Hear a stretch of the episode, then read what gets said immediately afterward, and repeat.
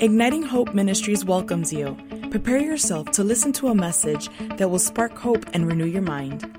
Hi, Steve Backlund here from Igniting Hope Ministries. Thank you so much for listening to this podcast. The title of today's message is You're Lying to Me. This is going to be such a good message today. I'm so excited to be with you. Hey, a couple things. Hey, I was thinking about what Wendy has shared, and some of you have not heard this when she was considering dieting and knowing that she wanted to go on a diet, she realized that she couldn't believe that she could lose weight. And so instead of dieting, she spent four months working on her beliefs about herself, about who she was, about her abilities, and then went on a diet and she lost weight. Wow. I, I was thinking about that, and I'll probably do a podcast on this in a future uh, date. But for so many of us, that's what we need to do. We are trying to do things we don't believe we can do. And when we're trying to do things we don't believe we can do, we're in disunity with ourselves. That's Igniting Hope Ministries is here to help you with your beliefs. We're belief specialists. And so, a couple things I wanted to mention if that you want to focus on beliefs, your beliefs about a certain area, we have Igniting Hope belief trainers that will do three online belief training sessions with you to go after your beliefs in key areas of life, uh, expose lies, truth, reveal the truth, etc. Give you a strategy. You can find out about that at ignitinghope.com. And then also, we have regular events, and one of the events that we're going to be doing is starting January with my brand new book, Igniting Hope in 40 Days. We're doing a 40 day journey. That book is a devotional, and I've created 40 videos that go along with the book. And that might be just, it's a great thing to start the year for some of you, the groups that you're a part of. But that could be a key for you to use that as part of your plan as you start the new year of I'm going to focus on what I believe. And there's other things that you can do along with that book, declarations that we have. You can supplement that with doing one of our other courses as well on our ignitinghopeacademy.com platform.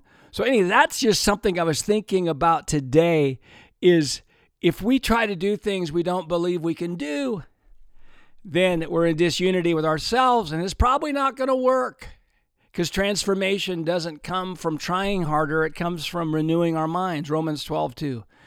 Now, I'm getting ahead of myself and getting so fired up about that. I will repeat that in future podcasts, I am sure. Hey, also, my wife Wendy, if you get this first week of December here, 2021, this Saturday, she is doing a Feasting on the Spirit one day online event. So if you want more of Wendy, and you can go to ignitinghopeacademy.com and find out about that.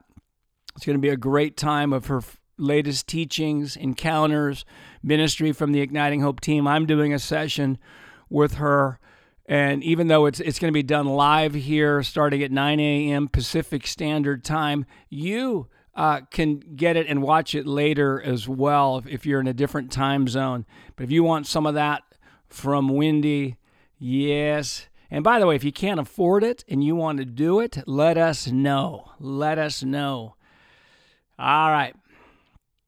You're lying to me. Ah, this is going to be a good one. Something's going to happen to you in listening to this podcast today. Something is going to get ignited in you. It's hope. Now, when T.D. Jakes was a young minister and he walked into his not so great home, he said to the home, You're lying to me. You're lying to me. And what, what he meant, I was listening to a message that he did recently where he talked about this, and, he said, You're lying to me and and he knew that the house and the other realities of that season, I put realities in quotes, did not define him because they did not line up with what God has promised. Now, I can relate to TD Jakes. I remember in the early 1990s when I'd realized that I was being lied to as well.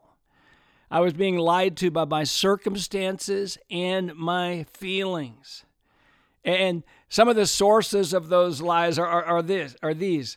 My old car was lying to me. My small salary and bank account were lying to me.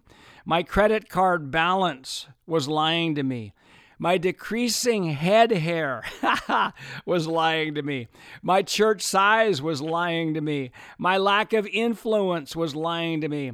My house was lying to me. My feeling that I was less than other leaders was lying to me. My feeling that there was something uniquely wrong with me was lying to me. Now, I didn't understand it for a while, but I eventually began to understand this. I was living in a lie. I was living in a lie. You know, as we think about living in a lie, we think about non authenticity and we think about hiding things and uh, in, in, our lives. And I certainly, I believe we need to have people in our lives. We need to have at least one person in our life that we're sharing uh, what's going on and, and bring those things into the light. But but living in a lie is is that that's just the beginning point because really living in a lie results mainly from getting our beliefs from our circumstances and our feelings. They send us a deceptive message about our identity and our future. Now, here's some important truths to embrace as we consider these things. First, we do not deny the facts of our experiences. We don't deny the facts. We don't deny there's challenges. We don't deny that we're battling sickness. We don't deny a, a negative uh, financial situation. But we are not to get our beliefs from them. We're not to get our beliefs from the facts uh, in our lives, not to renew our minds and, and get our, our beliefs about our identity, our future from those. Because if we do, then we will perpetuate our past experiences. Romans 12, 2 is a powerful verse. I've been teaching on that recently in recent podcasts about mind renewal. And current mind renewal creates future experience. As be transformed by the renewing of your mind. It doesn't say be transformed by trying harder. Secondly, something may be hard to us, but we are not to believe it is hard or call it hard. For instance, if I believe math is hard for me, then that belief will work against my extra effort, tutoring, or whatever else I am trying to do to improve. If we feel weak in an area, a main strategy to experience strength in that area is to believe and say we are strong. Joel 3:10 says let the weak say I am strong. So let me say it again. Something may be hard for us, but we are not to believe it as hard or call it as hard. Now, this goes back to what I shared in the beginning about taking time to quote unquote work on our beliefs. What do we think is hard? Uh, out of the abundance of the heart, the mouth speaks. I love to listen to me and what I think is hard or what I think I'm not good at because those beliefs are going to work against me. Thirdly, we don't deny the bones are very dry. As we consider the great story in Ezekiel 37, we don't deny the bones are very dry, but we don't conclude dryness is their identity. Great influencers focus on the potential of people and places rather than dwelling on their current condition. Great influencers focus on the potential of people and places rather than dwelling on their current condition. Next, we are not to get our identity from what we have done, but we are to get our identity from what we are created to do. Let me say that again. We are not to get our identity from what we have done, but we are to get our identity from what we are created to do. We do not wait for an apple tree to have apples on it before we call it an apple tree. Again, we're talking about all these things that are lying to us. And an apple tree that doesn't, it's too young to have apples, has its current condition lying to it, telling it it doesn't have the gift of apples as it looks at other apple trees that have apples. And then lastly, as we talk about things to consider concerning this, is we recognize what we believe is more important than what we do. What we believe is more important than what we do. Yes, we should pursue wisdom, training, mentorship, counseling, education, accountability, goal setting, integrity, and diligence. But these without good beliefs will ultimately be ineffective. Will ultimately be ineffective. Now, the nature of faith is to believe something higher than what we are feeling and experiencing. Faith does not allow the seeming dead areas of our lives to define us or our future. Let me say that again. Faith does not allow the seeming dead areas of our lives to define us or our future.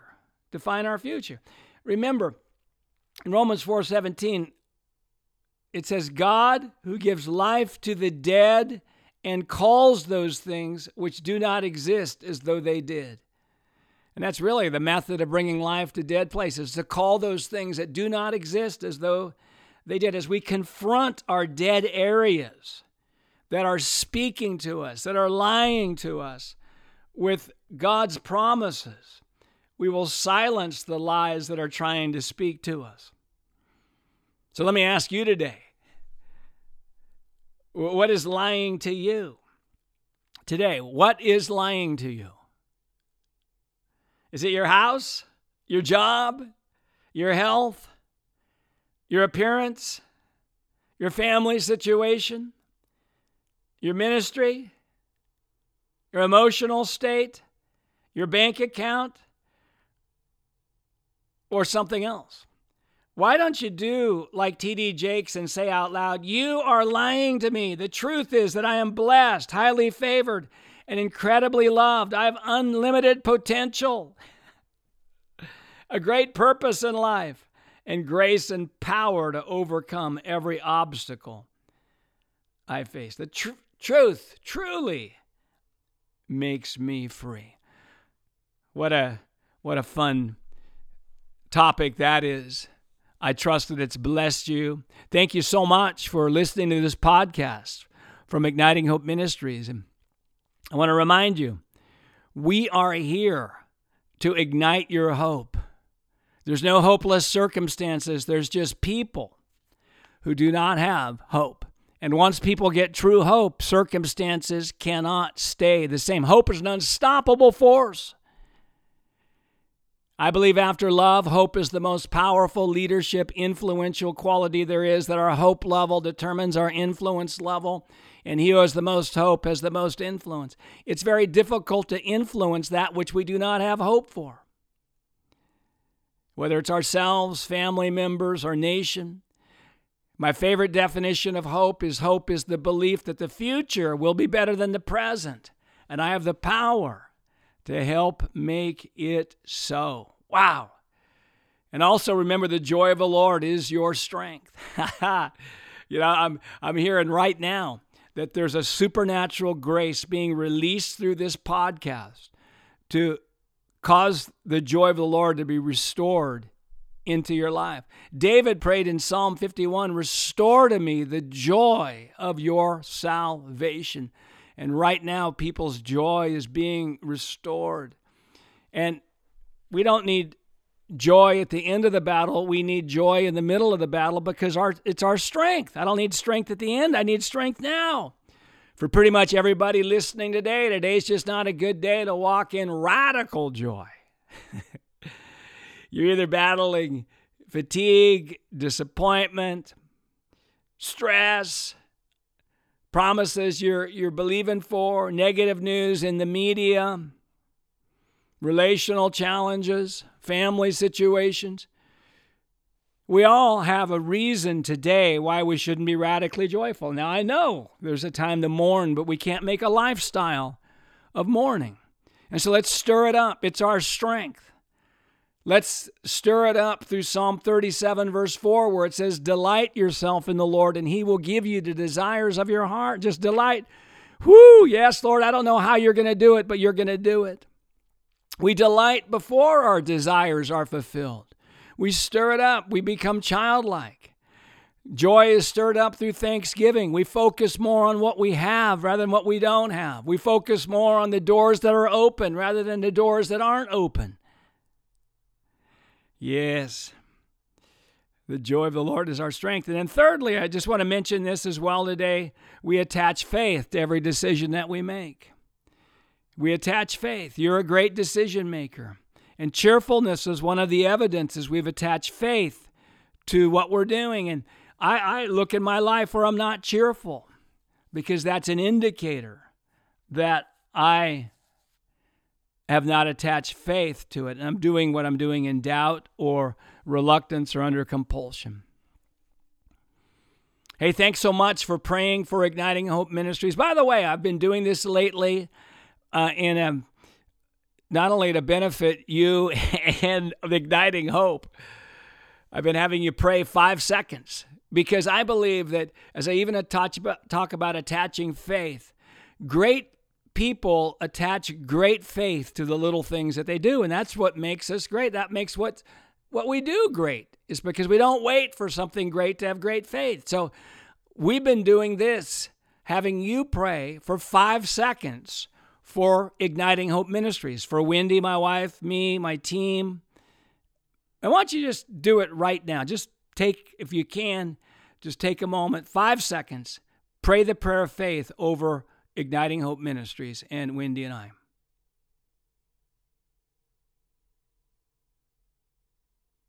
Amen, amen. I agree with that prayer. And if you want to sow financially into Igniting Hope and cause what we're doing to go to the next level. We've got a great team. We've got a great vision for what we're doing. If these messages have blessed you, we want to give you that opportunity. You can go to ignitinghope.com and, and find the donate button there. Hey, bless you today from Igniting Hope. We love you. We're praying for you. Our future is as bright as the promises of God.